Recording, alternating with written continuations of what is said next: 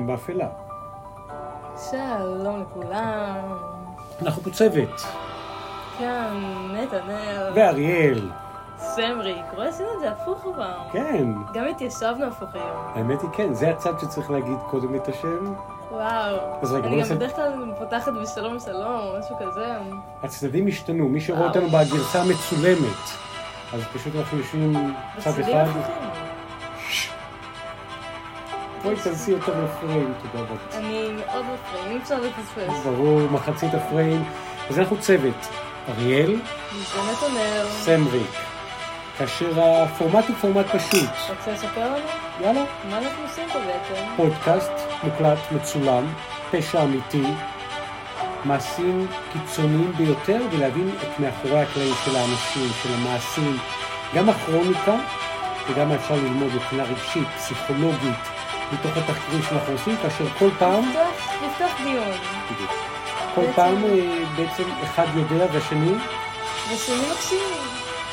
ושואל.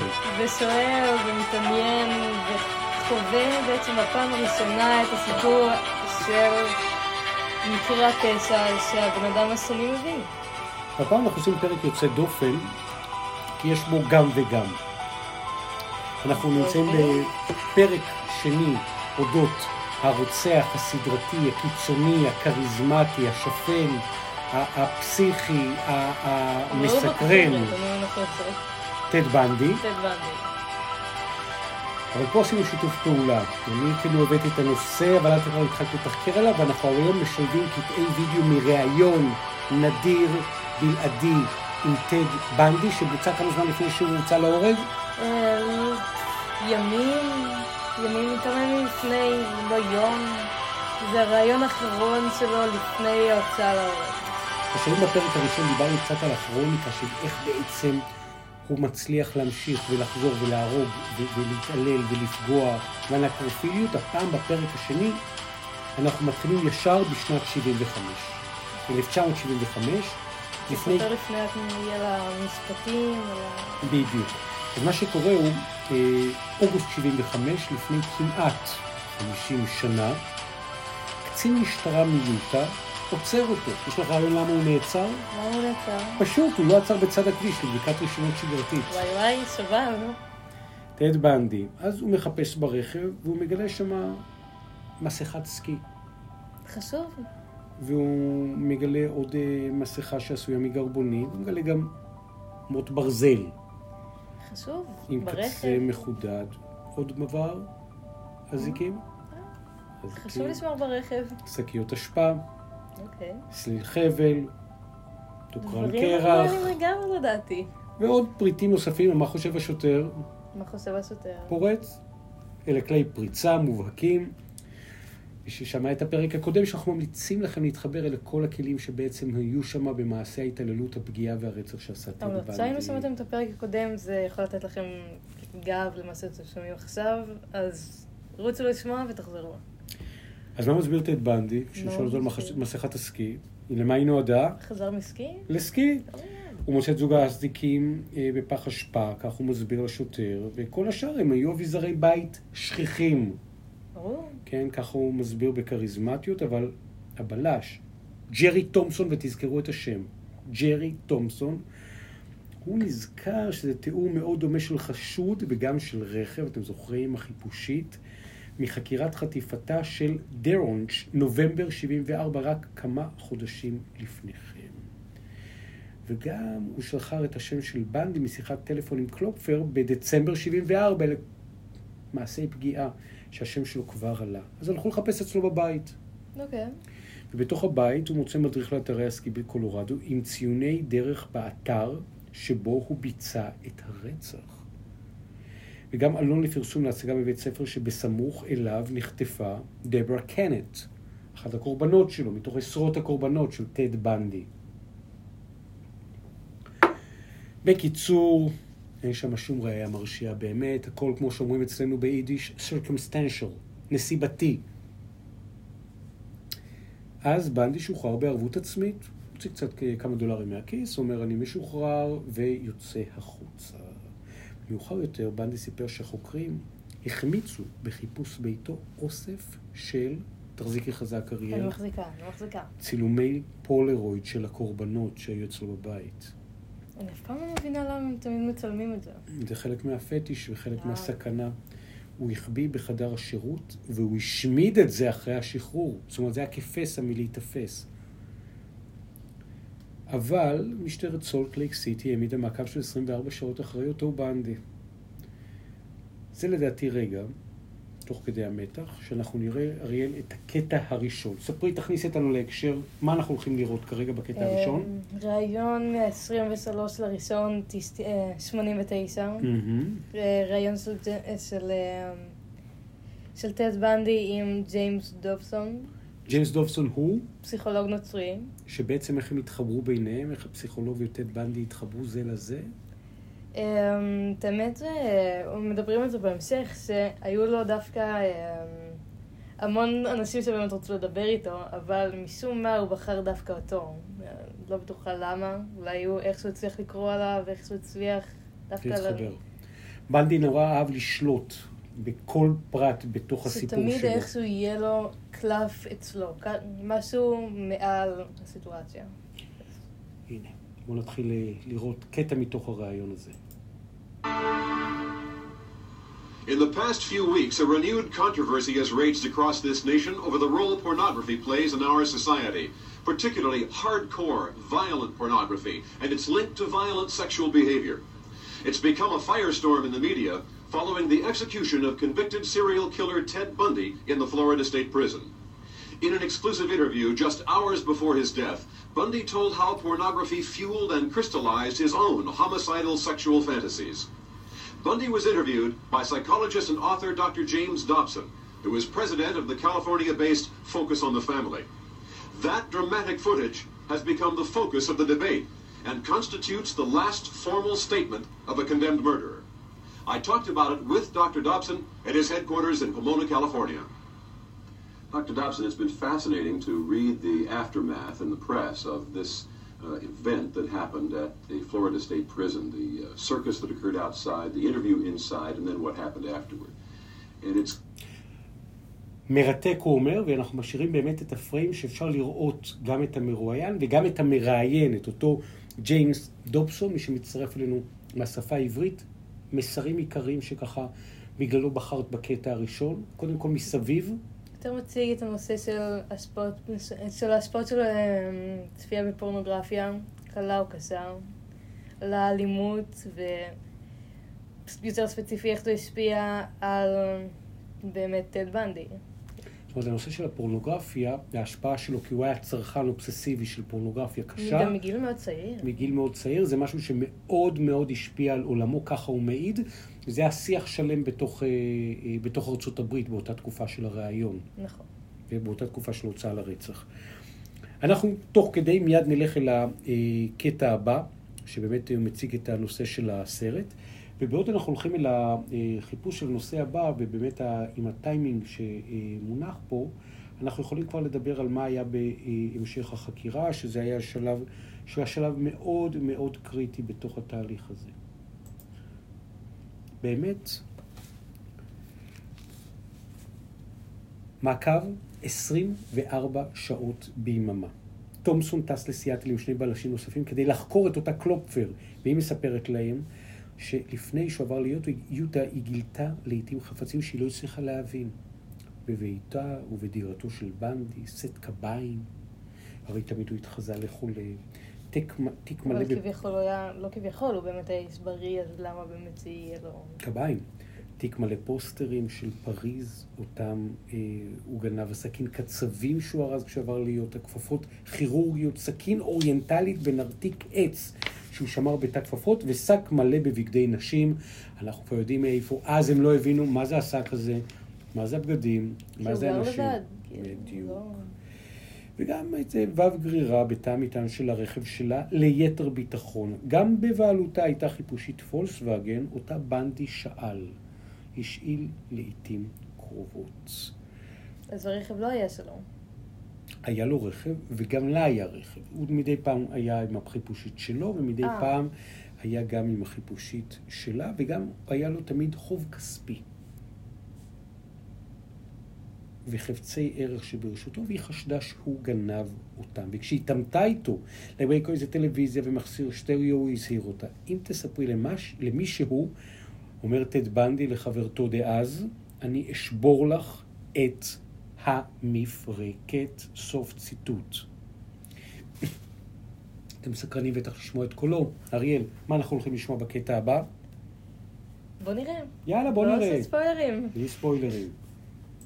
Did you ever have any suspicion that he was hounding you, that he was lying to you, that he was using you in some way? עדיין המשחק המקדים הזה. ראיון עם המראיין. I don't believe that now. I have correspondence, direct correspondence between the two of us that goes back to August of last year. הייתה בינינו תקשורת ישירה בעבר. In August. The theme of that letter was his concern about violent pornography. He had read the reports. He knew the scientific studies. He was very informed on that subject because he felt that it had destroyed his life or contributed to the destruction of his life, but also resulted in the death of many innocent people. And there was a consistent pattern. Every letter that he sent me focused on that issue. So there wasn't anything strange that happened in that last interview a few hours before his death. So you feel it was, in fact, the last honest statements of a condemned man? Brian, the best answer to that question will come from watching the video. זאת אומרת, שואל אותו מראיין, האם הוא עושה לך מניפולציה? מי מנהל את מי? זה טד בנדי עובר דרכך ומעביר מסר לצופים, או שהוא באמת זה וידוי כן של נידון למוות רגע לפני שמוצאים אותו? זה השעות ספורות לפני שהוציא אותו. ומה מראיין אומר?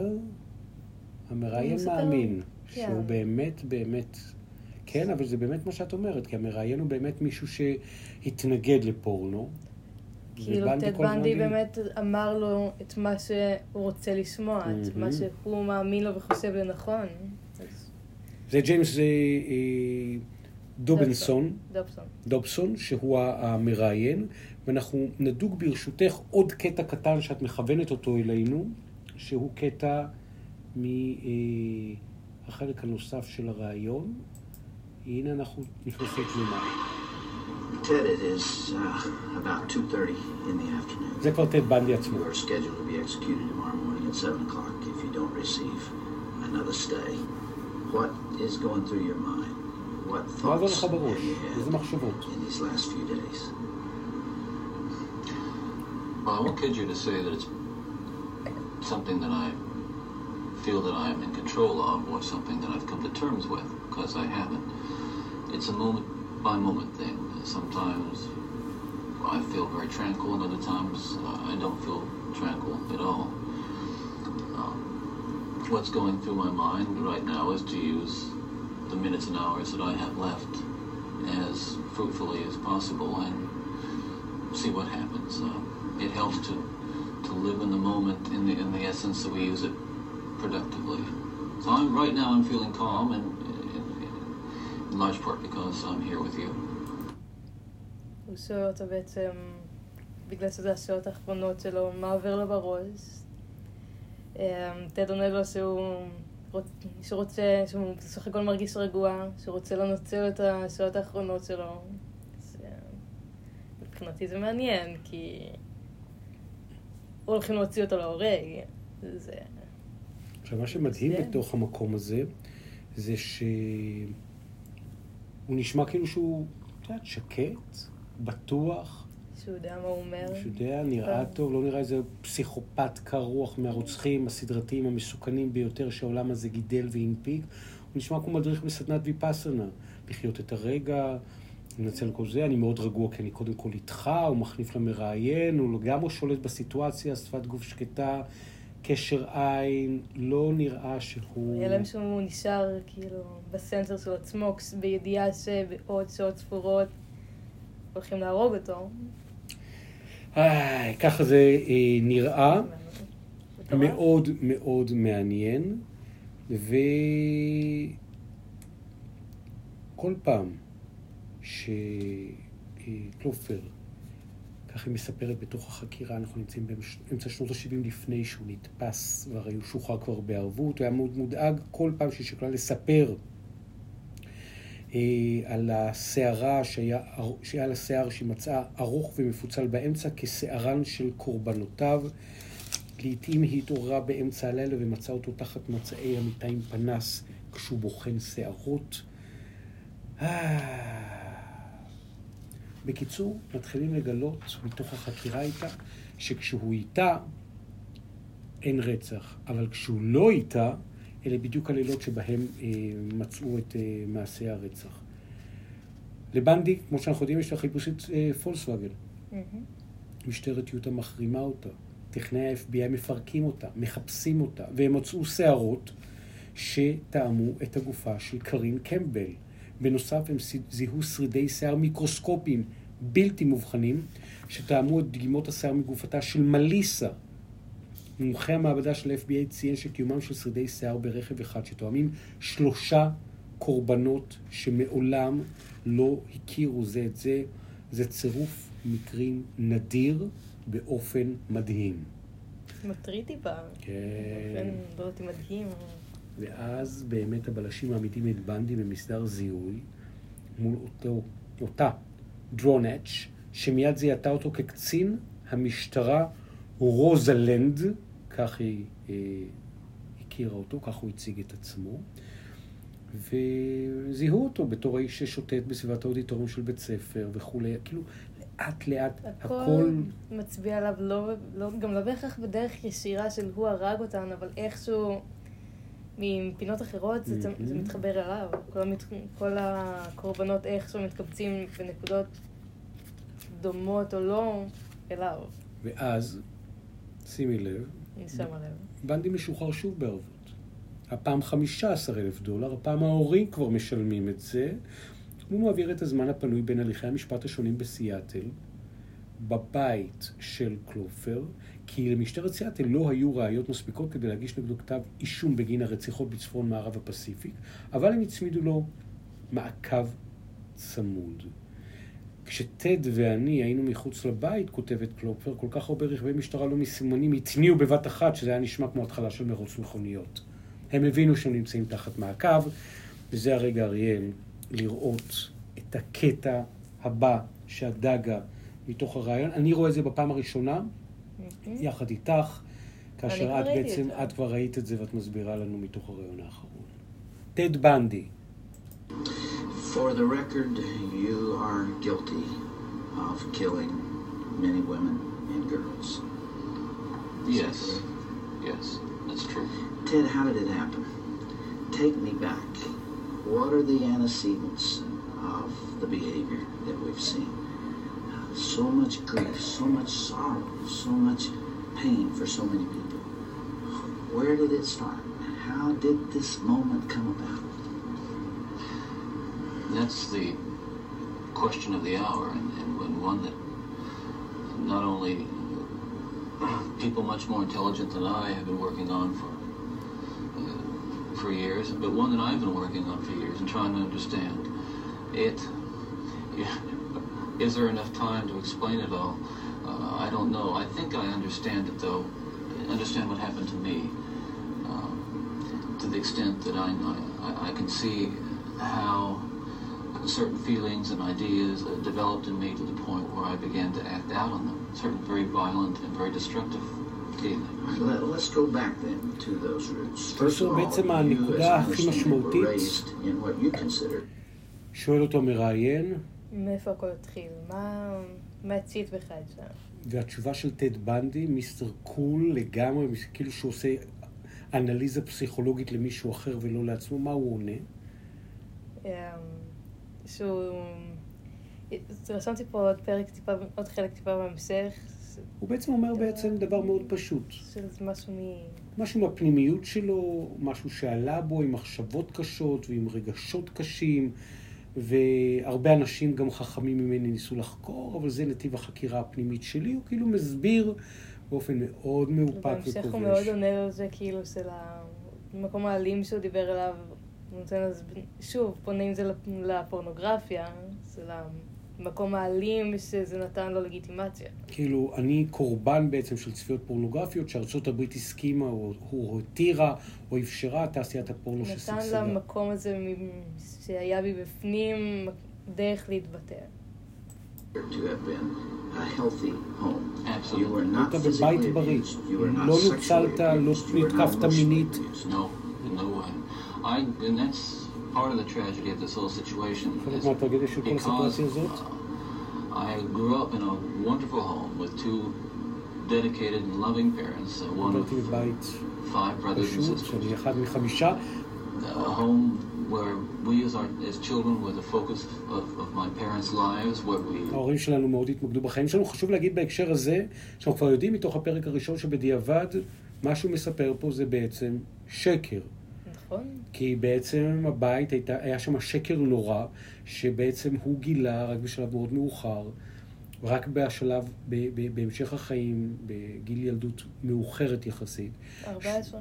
כן, שהוא לא האח של אמא שלו, אלא שהוא הילד עם אבא שמעולם לא לקח את האחריות. בעצם סבא וסבתא שלו גידלו אותו עד שלב מאוד מאוחר, באמירה שאמא שלו, הביולוגית, היא בעצם אחותו. כן, אז כל מה שהוא אומר פה בשלב הזה הוא פשוט אינו אמת, אבל שימו לב באיזה צ'ארם הוא אומר את זה בראיון האחרון, מתוך שכנוע פנימי עמוק שהוא גדל במשפחה נורמטיבית. regularly attended church, two Christian parents who did not drink, they did not smoke, there was no gambling, there was no physical abuse, I'm not saying this was leave the beaver, לבית הטוב שהוא גדל בו באמירה של הנוצרי. Christian home and nobody I hope no one will try to take the easy way out and to try to blame or otherwise accuse my family of contributing to this because I know and I'm trying to tell you as honestly as I know how what happened and I think this is a message I want to get across but as a young boy and I mean a boy of 12 or 13 13-13-14 זה לא המשפחה שמה זה אני outside the home in the local grocery store the local drug store מי ששומע תוך כדי הקשבה לפודקאסט מיני דברים שנופלים וכולי בחירה אמנותית אנחנו פה יציבים בטוחים בתוך הסטודיו אף אחד לא מתקיף אותנו אבל דברים מעט לעט tend to fall ברגעים שכאלה. זה המתח, זה ה... בדיוק. Or the softcore pornography, what people call softcore. But as I think I explained to you last night, Dr. Dobson, in an anecdote, that as young boys do, we explored the back roads and sideways and byways of our neighborhood, and oftentimes people would dump the garbage and whatever they were cleaning out of their house, and from time to time we'd come across pornographic books of a harder nature than more graphic, you might say, more explicit nature than we would encounter, let's say, in your local grocery store. And this also included such things as, let's say, detective magazines and more hard... Those that involve violence. Yes, and I this is something I think I want to emphasize is the most damaging kinds of pornography, and I'm talking from personal experience, hard, real personal experience. The most damaging kinds of pornography are those that involve violence and sexual violence, because the wedding of those two forces, as I know only too well, brings about behavior that is just too terrible to describe. Now, what? That's my bit. מה בעצם הוא מסביר, אריאל? הוא מתאר שבתור נער צעיר, הוא היה, כמו שתראה, כמו כל ילד אחר, מסתובב, חוקר את השכונה שלו, ותוך כדי כך הוא היה מוצא אם זה במקולות, או פחי אשפה, או שהשכנים זורקים.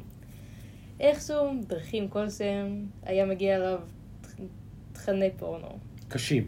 נכון. אלימים. הוא אומר שזה השפיע עליו. כן. בעצם זה גם אני חושבת שבגיל שהוא היה מסתובב, אז קל מאוד, כאילו, תכנים, קל להם מאוד להיכנס לראש, קל להם מאוד להשפיע. שימו לב, נובמבר 75. לפני הרעיון הזה, שלושת החוקרים הראשיים של בנדי, ג'רי תומפסון מיוטה, רוברט קפל מוושינגטון ומייקל פישר מקולורדו, נפגשים ביניהם. שימו לב, לא היה רשת מחשבים, לא היו וואטסאפים וסמסים. 3 מדינות, 3 חקירות שונות, נפגשים, מחליפים מידע עם הבלשים והטובים מ5 מדינות באספן קולורדו. הגורמים הראשיים סיימו את הפגישה שנודעה מאוחר יותר כפסגת אספן, שבעצם הם משוכנעים שבנדי הוא הרוצח, אותו הם מחפשים. הם חיברו... ממש חיברו את כל פרטי המידע, והם הסכימו שיש עוד צורך במציאת ראיות משמעותיות לפני שיוכלו להגיש כתב אישום לגבי הרציחות. ואז הוא עומד למשפט בפברואר 76. הוא מוותר על זכותו לחבר מושבעים בעצת עורך הדין שלו, ג'ון אוקונול, בעקבות הפרסום הרב שהתלווה למקרה. ובתום 7 ימי משפט, השופט הרשיע את בנדי בעבירות של חטיפה ותקיפה, ובגינה נגזרו עליו ב-30 ביוני בין 1 שנה ל-15 שנים בכלא. עדיין לא רצח. אבל זה משפט מאוד מהיר. כן, 7 ימים הוא ביקש בלי חבר מושבעים כי הוא הבין שהתקשורת כבר שטפה להם את המוח. בתחילת תקופת מאסרו, נפגש בנדי עם פסיכולוג מתקן הכלייה ביוטה, לצורך הערכה פסיכולוגית של מסוכנותו וקביעה אם אפשר בכלל לאפשר לו מאסר על תנאי. ואז קרלייל קיים שיחות עם בנדי, עם מכרים שלו בסולט לייק סיטי ועם בנות איתן הוא יצא בעבר. ובדוח שהוא הגיש קובע כי לבנדי יש צד אלים והוא ממליץ לשופט שלא יאפשר לו מאסר על תנאי. ובאוקטובר 76 הרשויות בקולורדו הגישו נגד בנדי כתב אישום בגין רציחתה של קרין קמבל. לאחר תקופת ההתנגדות להסגרה הוא ויתר, ובינואר 77 הוא הועבר לאספן. שם בעצם התחיל קדם המשפט, הוא בוחר לייצג את עצמו, ואז השופט פותר אותו להיות אזוק בידיו וברגליים במהלך המשפט, כי הוא הרי הסניגור שמייצג את עצמו, אז הוא לא יכול להיות אזוק תוך כדי... ויש שם הפסקה במשפט, תכף נסביר מה קרה שם, אבל זה הרגע לראות ביחד את הקטע הבא. גם בהתחשב במשפט הוא למד משפטים. הוא למד משפטים, והוא מגן על עצמו, והוא בהקשר הזה מחליט שהוא לא מוותר על שום פרט, והוא קודם כל לוקח את האחריות על הפורנו, ומרגע זה שלוקח את האחריות על הפורנו, הוא באמת מנהל גם את קו ההגנה התקשורתי, תודעתי, טלוויזיוני. שהוא יודע מה הוא עושה, הוא מאוד... עצם בדיבור שלו הוא מאוד מחושב, הוא מאוד... גם הוא מלומד ב... בדיבור? בדיבור, ב... שפת הגוף, מסתכל על המראיין עמוק לעיניים, לא רועד, רגוע. מה עבר לך בראש של אותו מראיין? לפני שאנחנו הולכים צד פנימה, יש משהו שחשוב לי, טד בנדי מסביר, שאנשים יאמינו למה שאני אומר.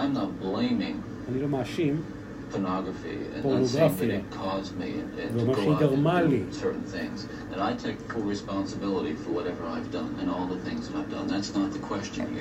שאלה של אחריות. And the issue is how this kind of literature contributed and helped mold and shape the kinds of violent behavior. It fueled your fantasies. Well, in the beginning it fuels this kind of thought process. Then at a certain time it's instrumental in what I would say crystallizing and making into something which is almost like a separate entity inside. And that at that point you're at the verge, or I was at the verge of acting out on this kind of these kinds of things. Now I really want to understand that. You have... מתאים לו, זאת אומרת, הוא בא ואומר, הספרות, ז'אנר הספרות הזו בעצם עיצב איזו דמות שנייה בתוכי. נכון. והדמות השנייה הזאת בתוכי, she wanted to act it out, היא רצתה לפעול ולפרוץ דרך ההשפעה הזאת של הפורנו. שזה נתן לגיטימציה למשהו שהיה בו. שזה בנה אותו, שוב, כמו שאמרתי קודם, עד גיל מסוים ההיגיון שלך נבנה, וכשאתה צורך תכנים מסוימים, זה חלק מההיגיון שלך, זה חלק בונה בך איזה משהו מסוים. אז... לא יאומן.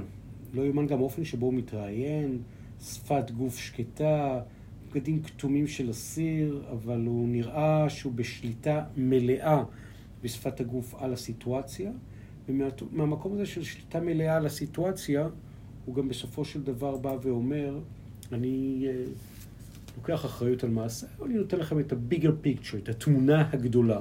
עצרנו קודם, ברגע הזה, שהוא לוקח הפסקה קטנה בדיונים המשפטיים בשנת 77, והולך לבקר באופן טבעי בספרייה המשפטית של בית המשפט, כדי לבצע מחקר משפטי בעניינו באישור השופט. ואז יש חלון קטן מאחורי כוננית ספרים. הוא פותח את החלון וקופץ מהקומה השנייה. הוא נופל, נוקע את הקרסול הימני. לאחר שפשט שכבה עליונה של הבגדים, הוא הסתובב ברחבי וייל, כשרשויות הביטחון התחילו להציב בגבולות העיר מחסומי דרכים שהבינו שהעורך דין שמייצג את עצמו, שהוא רוצח סדרתי, נמלץ וקפץ מתוך החלון.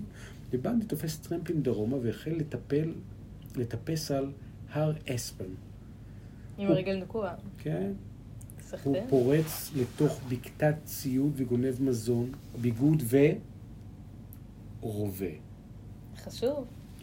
למחרת הוא עוזב את הבקתה וממשיך דרום לכיוון העיירה הסמוכה, אבל הוא הולך לאיבוד. במשך יומיים הוא שוטט ללא מטרה על ההר, כשהוא מחמיץ שתי דרכים שהובילו במורד ההר ליעד שהוא ביקש להגיע אליו. זה הסיפור.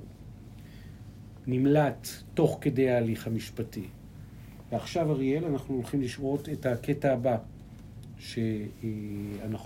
שביקשת לראות מתוך הרעיון האחרון. נכון. צוללים פנימה. Largely by pornography. Do you remember what pushed you over that edge? Do you remember the decision to go for it? Do you remember where you decided to throw caution to the wind? Again, when you say pushed, I know what you're saying. I don't want to infer again. I understand that. I was some helpless kind of a victim, and yet we're talking about an influence which, that is the influence of violent types of media and violent pornography, which was an indispensable link in the chain of behavior, the chain of events that led to the behaviors, to the assaults, to the murders, and what have you. פעם ראשונה שמשתמש במילה murderers, זאת אומרת, מעשי רצח. נכון. אבל גם פה אריאל הוא כל הזמן מכניס את הדברים מבחינתו להקשר של הפורנוגרפיה שהובילה בדרך החוצה, וזה מה שלמעשה היה כאילו המבאר של כל העשייה שלו. אני מרגיש שהוא מאוד מנתן, הוא מציג את זה כמו שזה, אבל ממתן את זה ומציג את זה מול נסיבות מסוימות. לגמרי. It's a very difficult thing to describe. דבר קשה מאוד לתיאור, הוא עונה. The sensation of the reaching that point where I knew that it was like something had, say, snapped, that I knew that I couldn't control it anymore, that these barriers that I had learned as a child, that had been instilled in me, were not enough to hold me back with respect to seeking out and harming somebody.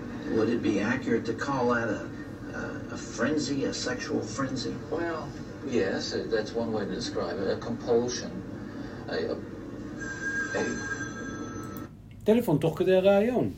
Compulsion, איזשהו דחף בלתי נשלט, היה חזק ממני והיה מעבר לגבולות שהוטבו בי בתור ילד או נער. זאת אומרת, הוא רוצה לשמור את ההורים שלו, האבא המאמץ ואת האמא הביולוגית והסבא והסבתא, שהם לא היו איזו משפחה קריפית שדחפו אותו ולא פגעו בו ולא התעללו בו.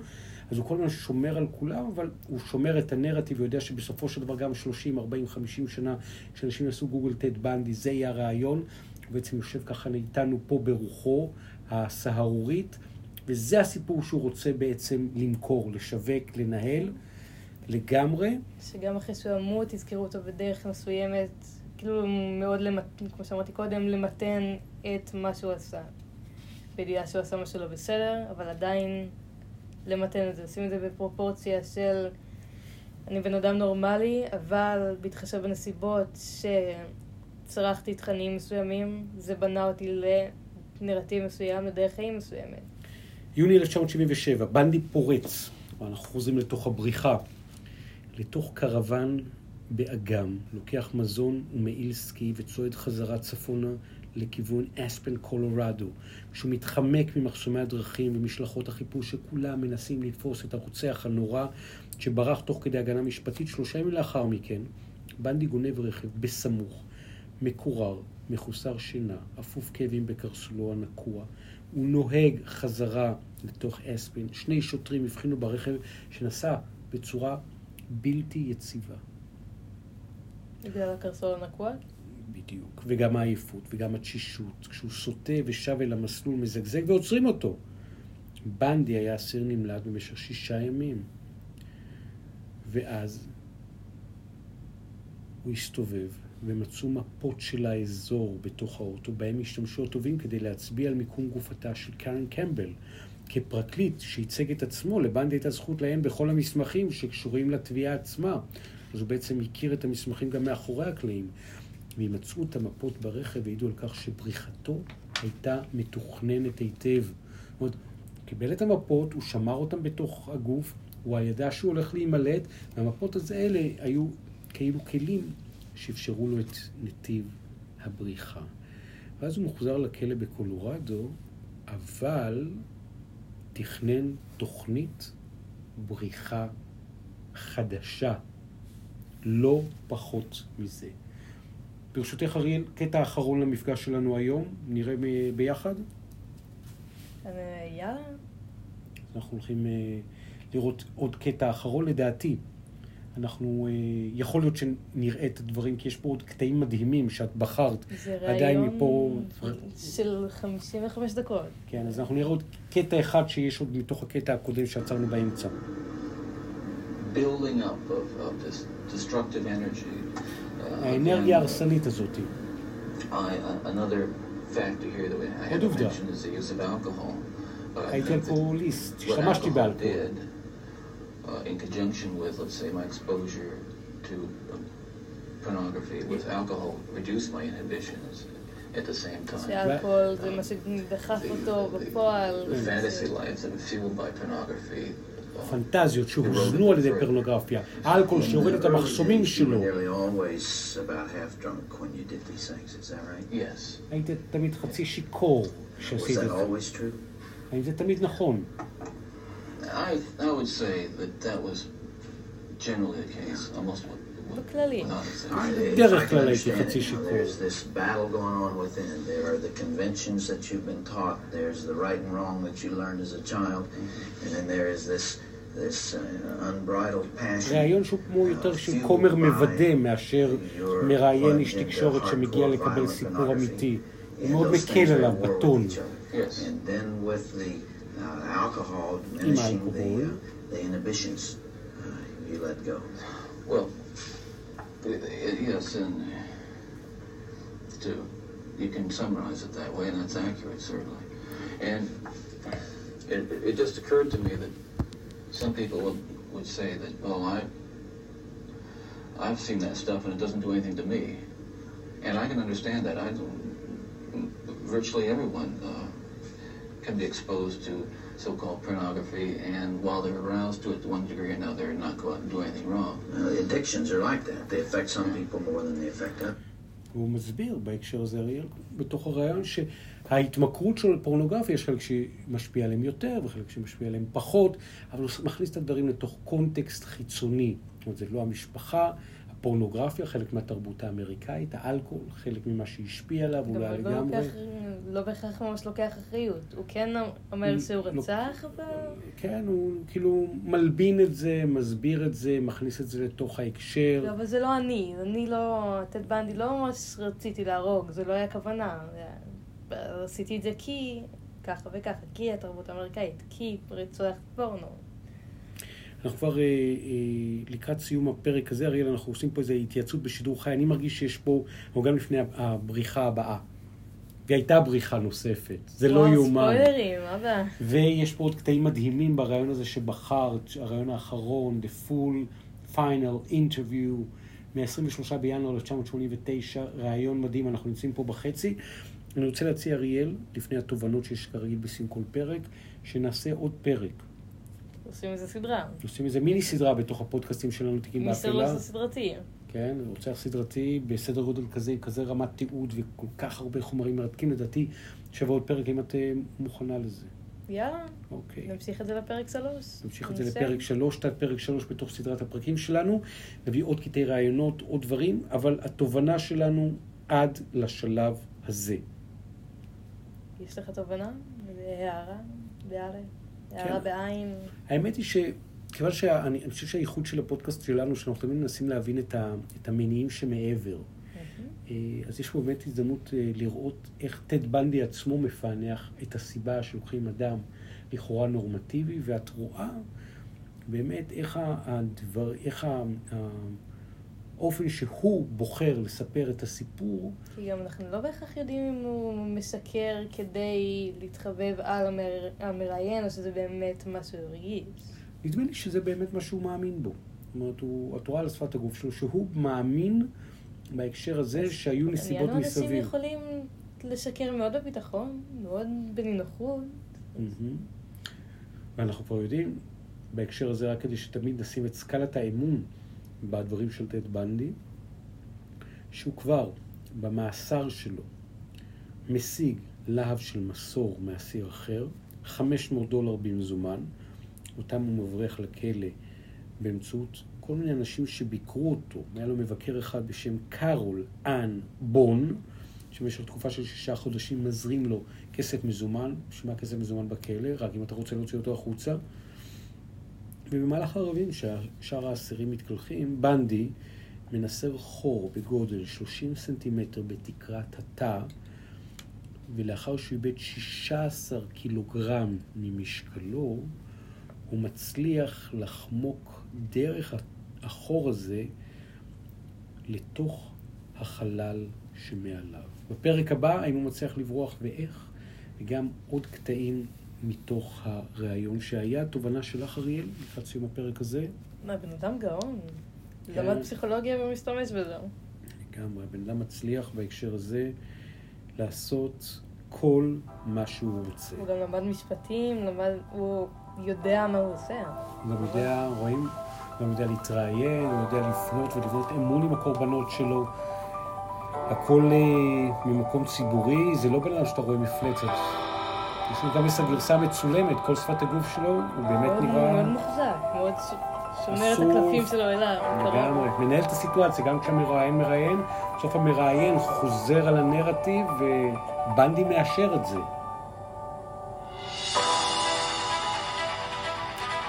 אז אנחנו מסיימים כאן עוד פרק.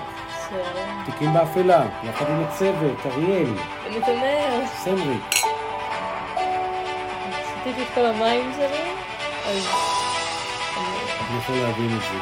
אני רק בהקשר הזה, כיוון שיש מטען גנטי, אז אנחנו יכולים לעשות את ה... עברת במים. בדיוק. להדירה. שבוע הבא, בכל מקום, אותה שעה, כאן בסטודיו שלנו, שתקים באפלה, אנחנו נחזור על הדברים של טד בנדי עצמו. בתוך הרעיון הזה אנחנו נמצאים ממש פחות או יותר במחצית הדברים, אנחנו נחזור אליו. תודה רבה לכם שאתם כאן יחד איתנו, כל שבוע מגיבים. תודה לך, אבא. תודה לך, אריאל. תודה לכם שאתם כאן יחד איתנו, ועוד ועוד אנשים, אנחנו יכולים לשתף, לחלוק, להגיב, להמשיך לצפות ולהאזין. ספוטיפיי. אפל פודקאסט ובעוד מקומות. תודה רבה לכם. תיקים באפלה.